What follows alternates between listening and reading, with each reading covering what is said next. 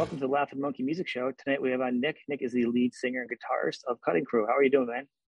Hi, Sean. I'm very well, thank you. Yes, uh, after two bleak years, things seem to be slowly turning that corner. Yeah.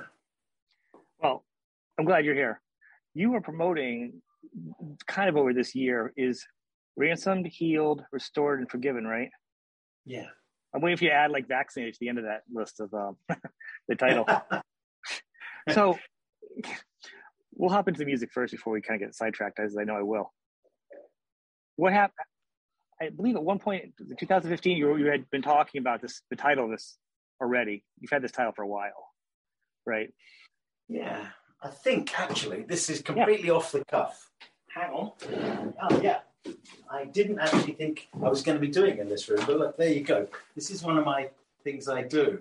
Um, there's hundreds of things written on a piece of wallpaper here that yeah. over the years that I stick up. They're titles, or or maybe not titles, maybe lyrics. And ransomed, healed, restored, forgiven is um, a line from a hymn. Did you know that? No. Um, Praise my soul, the King of heaven, to his feet thy tribute bring. Ransomed, healed, restored, forgiven.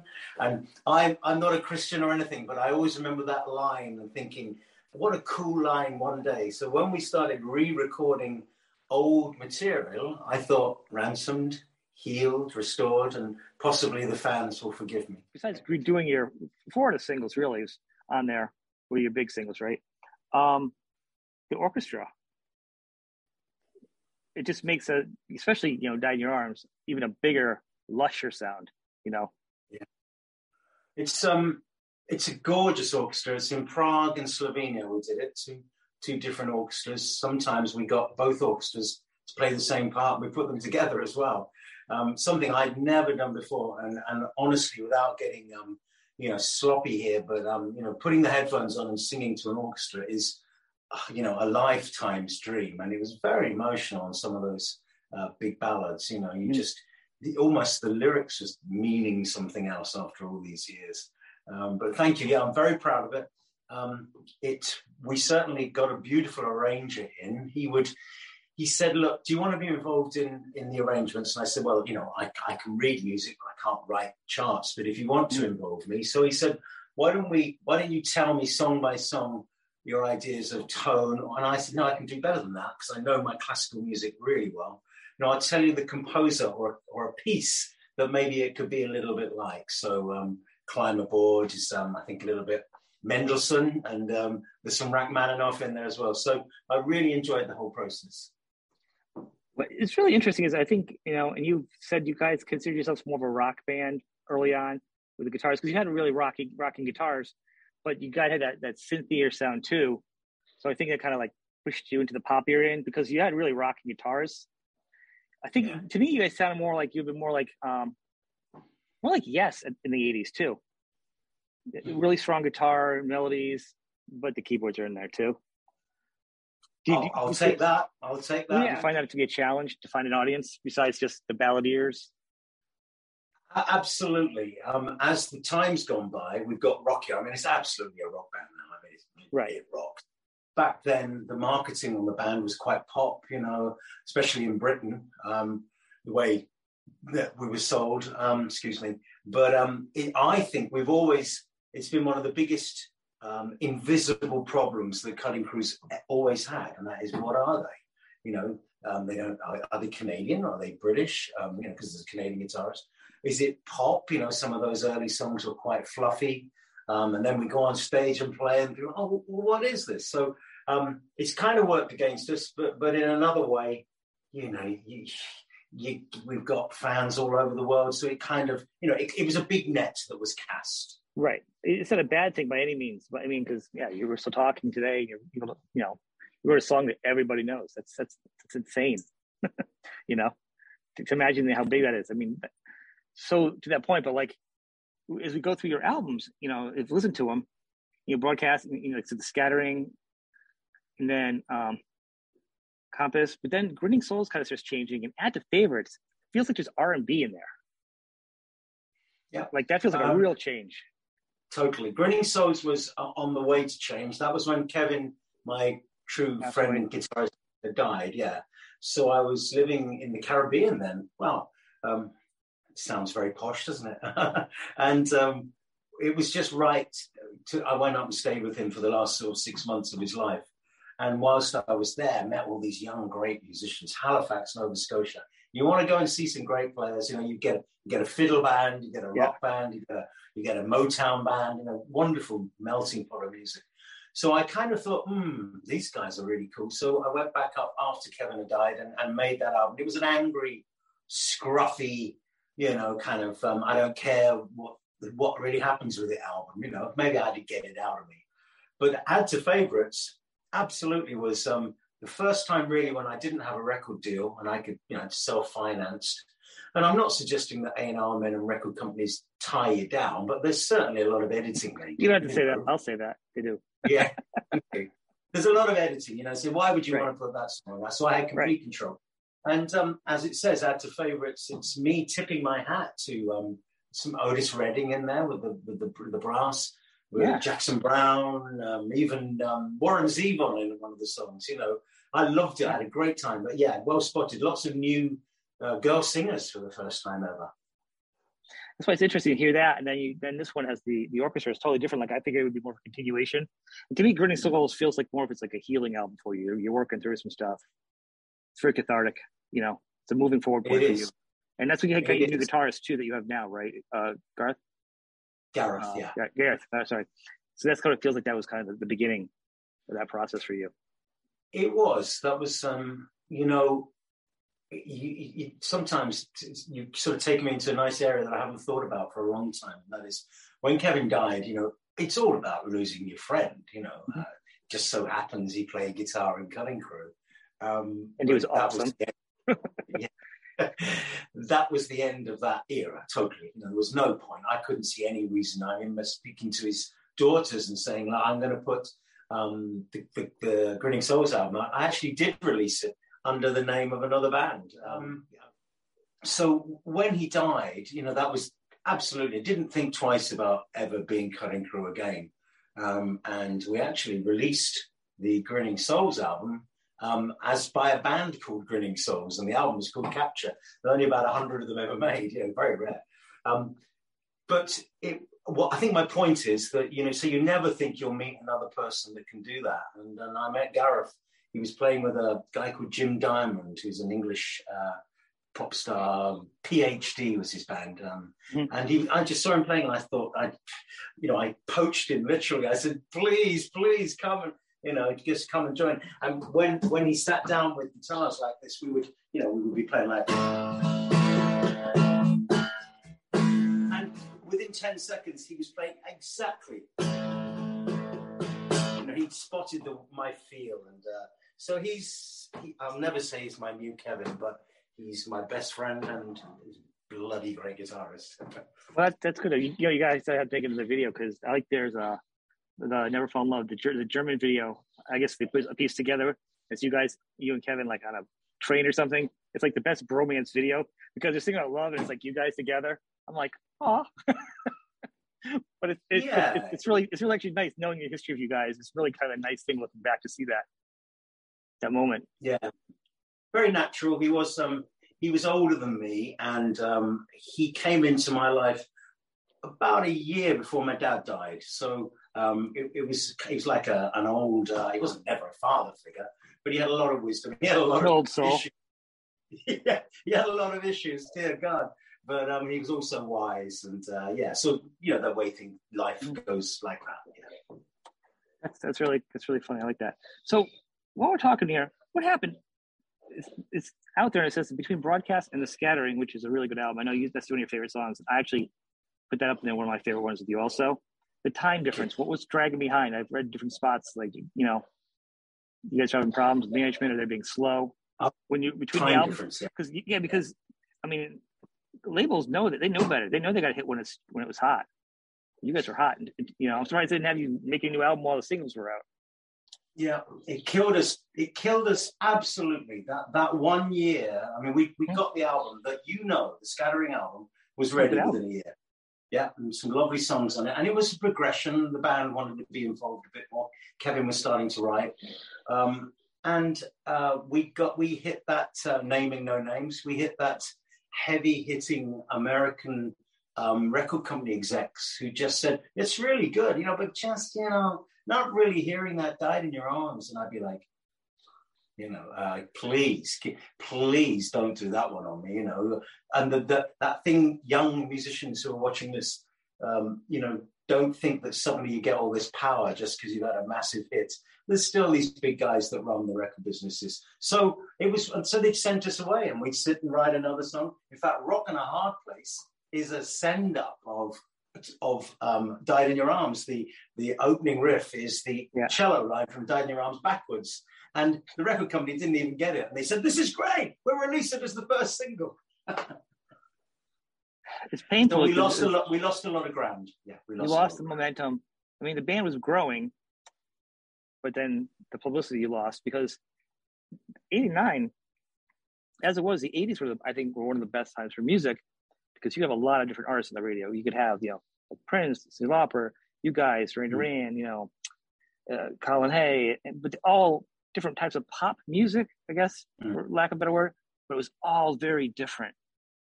It's not like you hear a lot of the same. It was varied. And once the 90s, 89, 90s started coming, music changed. Like it wiped out like hard rock, but even changed for pop music. Pop music kind of got into that whole 2 4 programmed, you know, voiceover, you know, thing where you're not even singing anymore and you're just auto tuning you and, you were right in the cusp of that. That's getting released right when that kind of music was starting to come out. Yeah, you describe it well. I mean, two things happened, and that is just about at the end of the 80s when we were releasing that album, and many other 80s bands. You know, oh, yeah. music changed. Dance music was coming in. You know, I was sitting in the offices in Bel Air in, in LA, you know, at Virgin. Now you're being posh. Yeah. and they just signed Janet Jackson, you know.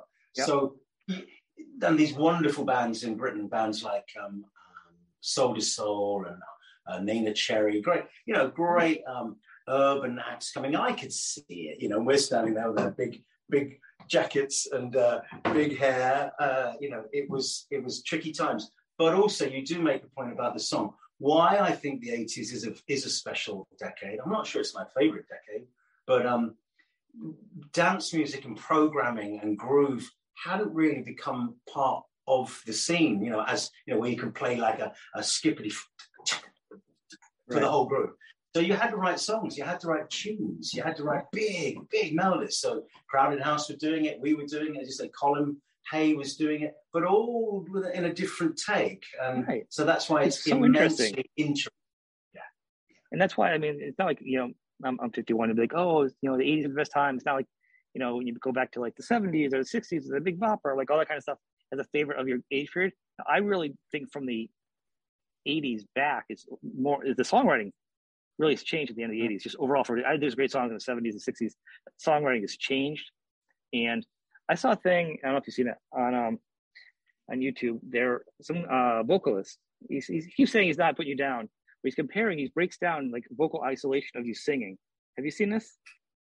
Yes, um, I can't remember his name, but it, recently they did me. Woo. Yeah, so I, I don't watch him. I actually that's the one I saw, and he was being okay about it. But I, I was interesting because one of the things that he brought up, and I think it was something the vocals. and I think it was something about the background vocals in you, and that was like he thought it was a little off. And to me, I actually thought I like a little dissonance in it. I actually think it works better. I didn't think it was off. I think it made sense that it was like that on purpose. Yeah, you know, yeah. I, I liked that live feeling. I liked the way the voices worked and the difference, and they weren't you know, I actually disagree with his breakdown of that because of that. You know, it's not because I'm talking; it's just live sounds better. Yeah, um, uh, you got to have some feel. You know, not everything has to fit and be lined up. And uh, I know he wasn't getting it perfect, but yeah. In fact, I'll tell you a, um, a, true story about that recording of that lead vocal for "I Just Died in Your Arms." Um, we were in Air Studios, George, George Martin Studios in Oxford Street in London. Um, and which was pretty amazing because we hadn't even had a hit record. You know, we told you that, hi George, you know, all this kind of stuff. We were little nobodies. And um, my girlfriend was eight and a half months pregnant at that time, and she's standing, she's standing outside the vocal booth going like this. You know, we got to get back because we lived 30, 40 miles from London. And I remember doing the vocal, going, okay, all right, all right, just let me. Only you now, you can be like, oh, excuse me, right? One of the biggest songs ever going to be. You need to wait one more minute. exactly. And Terry Brown, who produced it, you know, the, the wonderful oh, best oh, he's friend. fantastic. Yeah, he's fantastic. The work he's He'll done. back me up on that story because I remember him saying, like, you know, Andrea, please. he did a good job, and that was the thing. Like you can talk about the difference in the singing in that song, and, and, and or it's also the album, the live effect. There are different things you can pull that about, but you can do it with all the albums. The album still sounds. You don't hear. You don't hear the difference of things. It's it's totally mixed, perfect. You, you wouldn't even heard it unless it was isolated. But when you can isolate, it, you can hear those things. Then do a mix and make everything work. It even says so mm. much more for it. You know. Well, Terry, Terry's mastery is he's an engineer, so you know I never got involved in any of that. My God, the hours he spent on that effing drum kit, you know, just drove us all mad. But it sounds fantastic. I'm sure he did the same with Neil Peart, you know. Um, but as soon as it gets into the realm of the song and the arrangement, you know, he's not didactic. He'll sit and listen. Everybody chipped in. Probably Kevin and I had more to say than the other two lads who, who were wonderful on it. But he has that ensemble thing, and you know, it, that's how I think a it sounded so good, but it still sounds fresh. I think also, um, if, if, you want, you know, if you if you are interested, um, Yeah. Be- because it's got the guitar, it's mostly a guitar band. That's why I think we've stuck around longer than others. It does have synth in there, but even those are f- they're not. Again, I'm not saying like Howard Jones or Human League who are bigger than Cutting Crew, but they've got that 80s synthy thing, you know. Hmm. Whereas we on American radio, I think, have many, many more legs because of the guitar edge. I think that's true. It does have it, has, it almost feels like it's a, it's a progressive guitar sound and effect that was used on it back then. It was very like, like they always said yes, you know, very Trevor Rabin. Rabin. You know, it's got that that some of the mm-hmm. effects in it. There's there's a certain sound back then, so that mixed with the, the keyboard in that one song, you know, kind of. Well, you're obviously you're obviously a guitarist, Sean. I mean, he, do you know Yeah, what he played mostly? It was a Roland guitar synth was his main guitar, and Really? it was a beautiful Stratocaster. He just turned, he barely used the synth sound. It was just that gorgeous Roland Strat uh, through whatever pedals he had. Yeah. That's crazy. Yeah. That's awesome.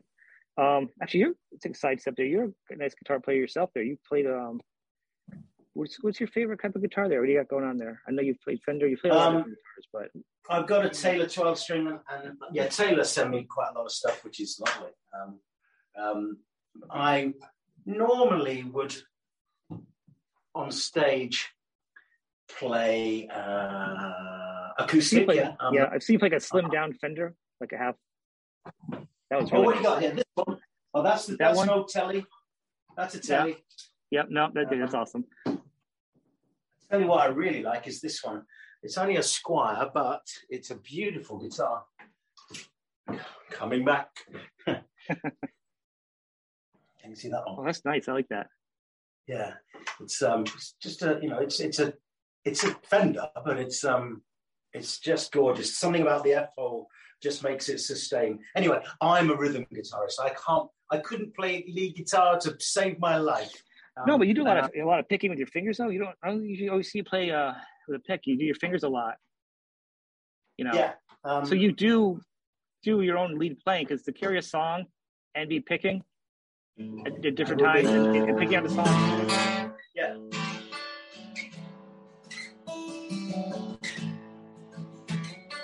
It's half picking, half strumming, and with the flamenco, you know, thumb on the top. Yeah, That's how I was taught. I find myself watching you play guitar when you're. I see you singing live in the video. I'm watching your hands on the guitar.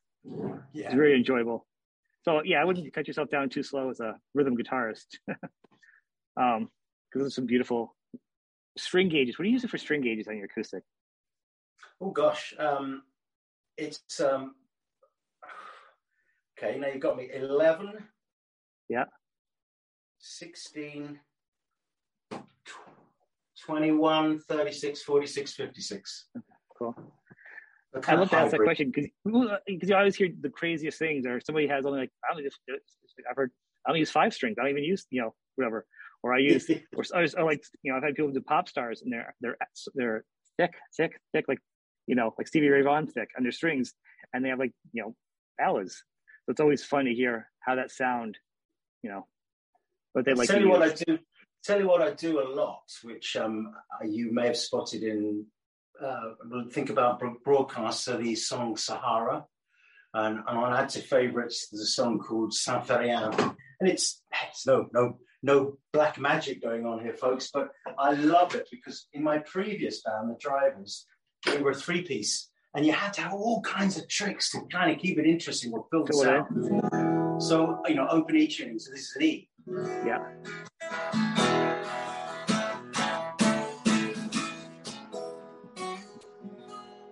Um, and I use that a lot for writing. So, Sahara, Sahara. Anyway, we don't want to get that. But uh, that for anybody that wants to have a different take and, and write a song in a second tune it to open E, and you got that.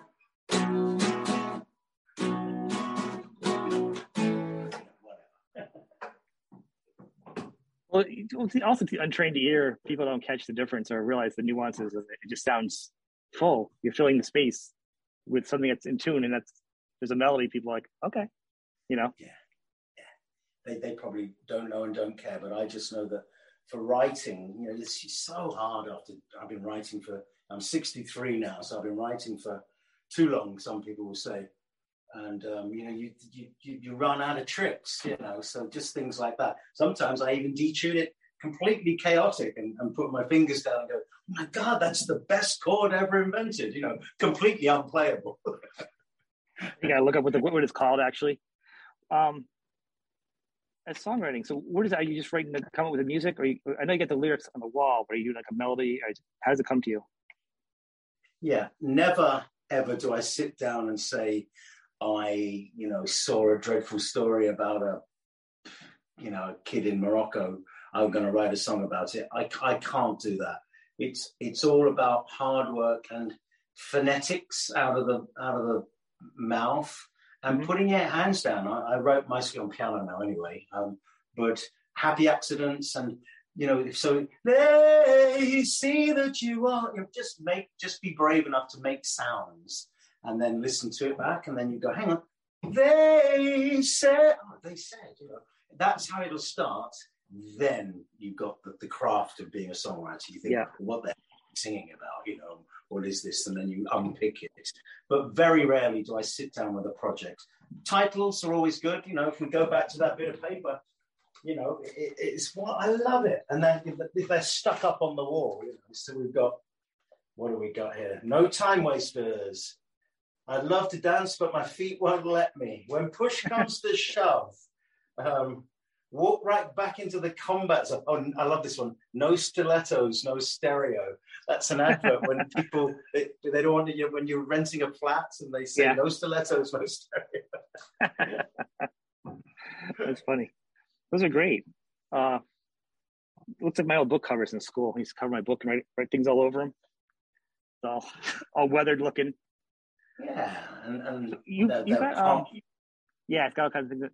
So go back. So with this newest release, with, with Ransom Healed, Restored, and Forgiven, you, besides having the, you know, he just died, you also do Everything But My Pride, you do um, Ben in Love, and and you also do um, ah, one for the Mockingbird. Mockingbird, Mockingbird, yeah, Mockingbird. It escaped me for a minute there, and then other songs.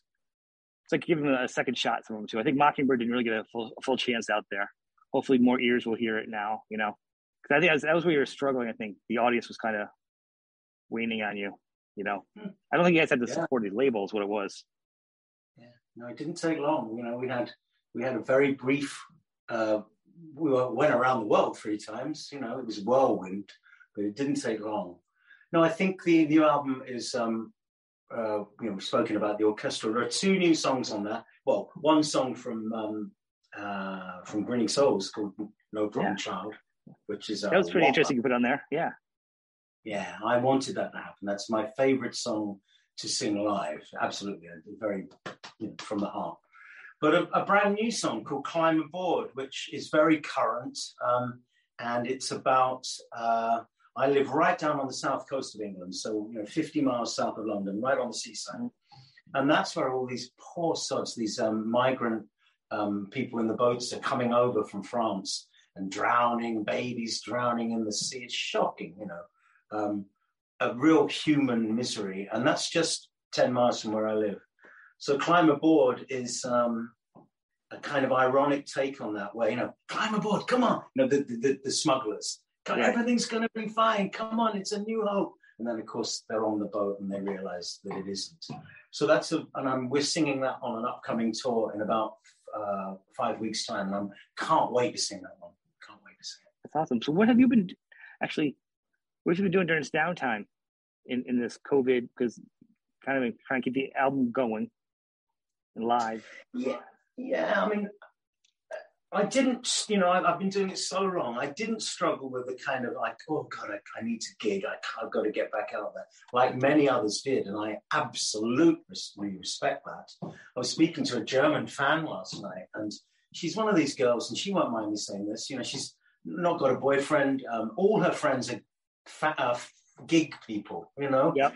and not round the corner, but from other parts of Germany. So the only time she really sees her friends is at gigs. And she's just, you know, still everything, everybody's still canceling. The American bands aren't coming over yet. And she's really, really distraught, you know. She has no life at all because the music isn't there. Now, I am one of the people, of the lucky people on the other side that, you know, I got my studio, I'm married, I got a daughter, and, you know, nice people in the area. So I, I haven't had it tough. But what I did pledge to myself was to not just sit around and um, get fat. Um, so I've um, I, well, I've got this was great. I'll give uh, Kate Kate Meehan a plug. She's a beautiful journalist uh, from the states, and um, me and Steve Lukather and um, uh, Jeffrey Martinez from Suave and um, Eric from the Hooters, Pilson from Foreigner. We all wrote like a short story of um, mine's about me meeting me as a youngster in a pub and going, come on then. So that was nice to write.